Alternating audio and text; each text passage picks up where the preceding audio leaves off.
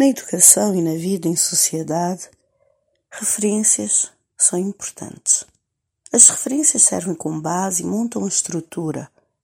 Em qualquer campo, as referências servem como bússola e o próprio mapa para inspirar, mas também, na maioria das vezes, funcionam como um limite para cercear, pois acreditamos serem a única fórmula possível, o aceitável ou até mesmo a própria definição da coisa em si até que apareça alguém destemido que corajosamente faça diferente e seja aceite, empurrando e estendendo o que foi previamente fixado, criando uma nova referência, ficamos presos e limitados aos padrões estabelecidos, que nada mais eram que a forma de outra alguém fazer. Mesmo na ciência, os cientistas têm que ser capazes de construir em cima das suas referências propor novas hipóteses e mesmo questionar as teorias há muito provadas e aprovadas. Mas o pulo do gato, na verdade, é ter a coragem e um pouco de loucura para confiar na sua própria visão única e persistir, o que também passa pela forma como somos educados. Se queremos realmente uma sociedade que inove, uma sociedade que cria soluções e pensa fora da caixa, como muito alardeamos por aí, temos que mudar a forma como educamos os membros e futuros inovadores dessa mesma sociedade. Educá-los para pensar fora da caixa, para a autoconfiança, para o debate e para o questionamento.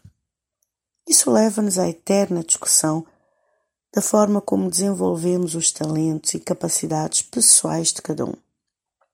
O próprio educador e a comunidade têm que estar alinhados com essa forma de educar, pondo a criança e o indivíduo no centro da educação. Como há muito as teorias uh, pedagógicas vêm dizendo, e que nós em Cabo Verde supostamente adotamos estas mesmas teorias. Mas não é novidade que formatamos as crianças, os jovens e os profissionais a conformarem-se ao já visto e batido, Queremos todos pianinhos em conformidade. Quando aparece alguém com uma visão diferente, a nossa tendência é sufocar a ousadia e ridicularizar o intento. Mas a educação dos nossos jovens e crianças deveria ser no sentido de confiarem nas suas próprias capacidades, nas suas próprias visões e desejarem extrapolar os limites. Ver o mar como caminho e não como prisão ver tudo como algo que está ainda em aberto, que pode ser descoberto. E para isso, é claro, nós temos que estudar o que já foi feito para que possamos então criar novas coisas. Temos que os pôr a pensar qual é o seu contributo único para a sociedade, para os desafios atuais, o que têm a oferecer que só eles podem fazer da sua forma muito particular. Qual a sua voz neste coro gigantesco? Quando eu dava aulas de canto, meu papel era ajudar os outros a encontrar a sua própria voz, resistindo à tentação de estarem a comparar-se com outros cantores já conhecidos que, feliz e infelizmente, servem e serviram de referência.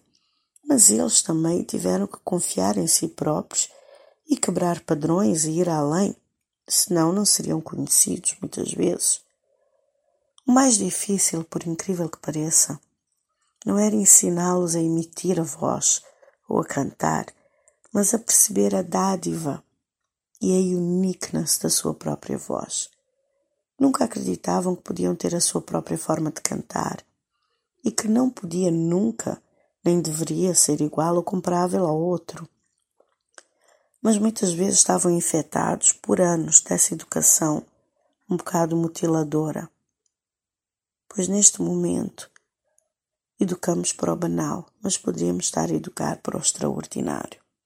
Quando dizemos que o maior ativo de Cabo Verde são as pessoas e que queremos inovar, queremos uma sociedade que possa realmente ser baseada em serviços inovadores, tínhamos que começar com a forma que castramos as mentes na educação. E mais uma vez, educar para o extraordinário.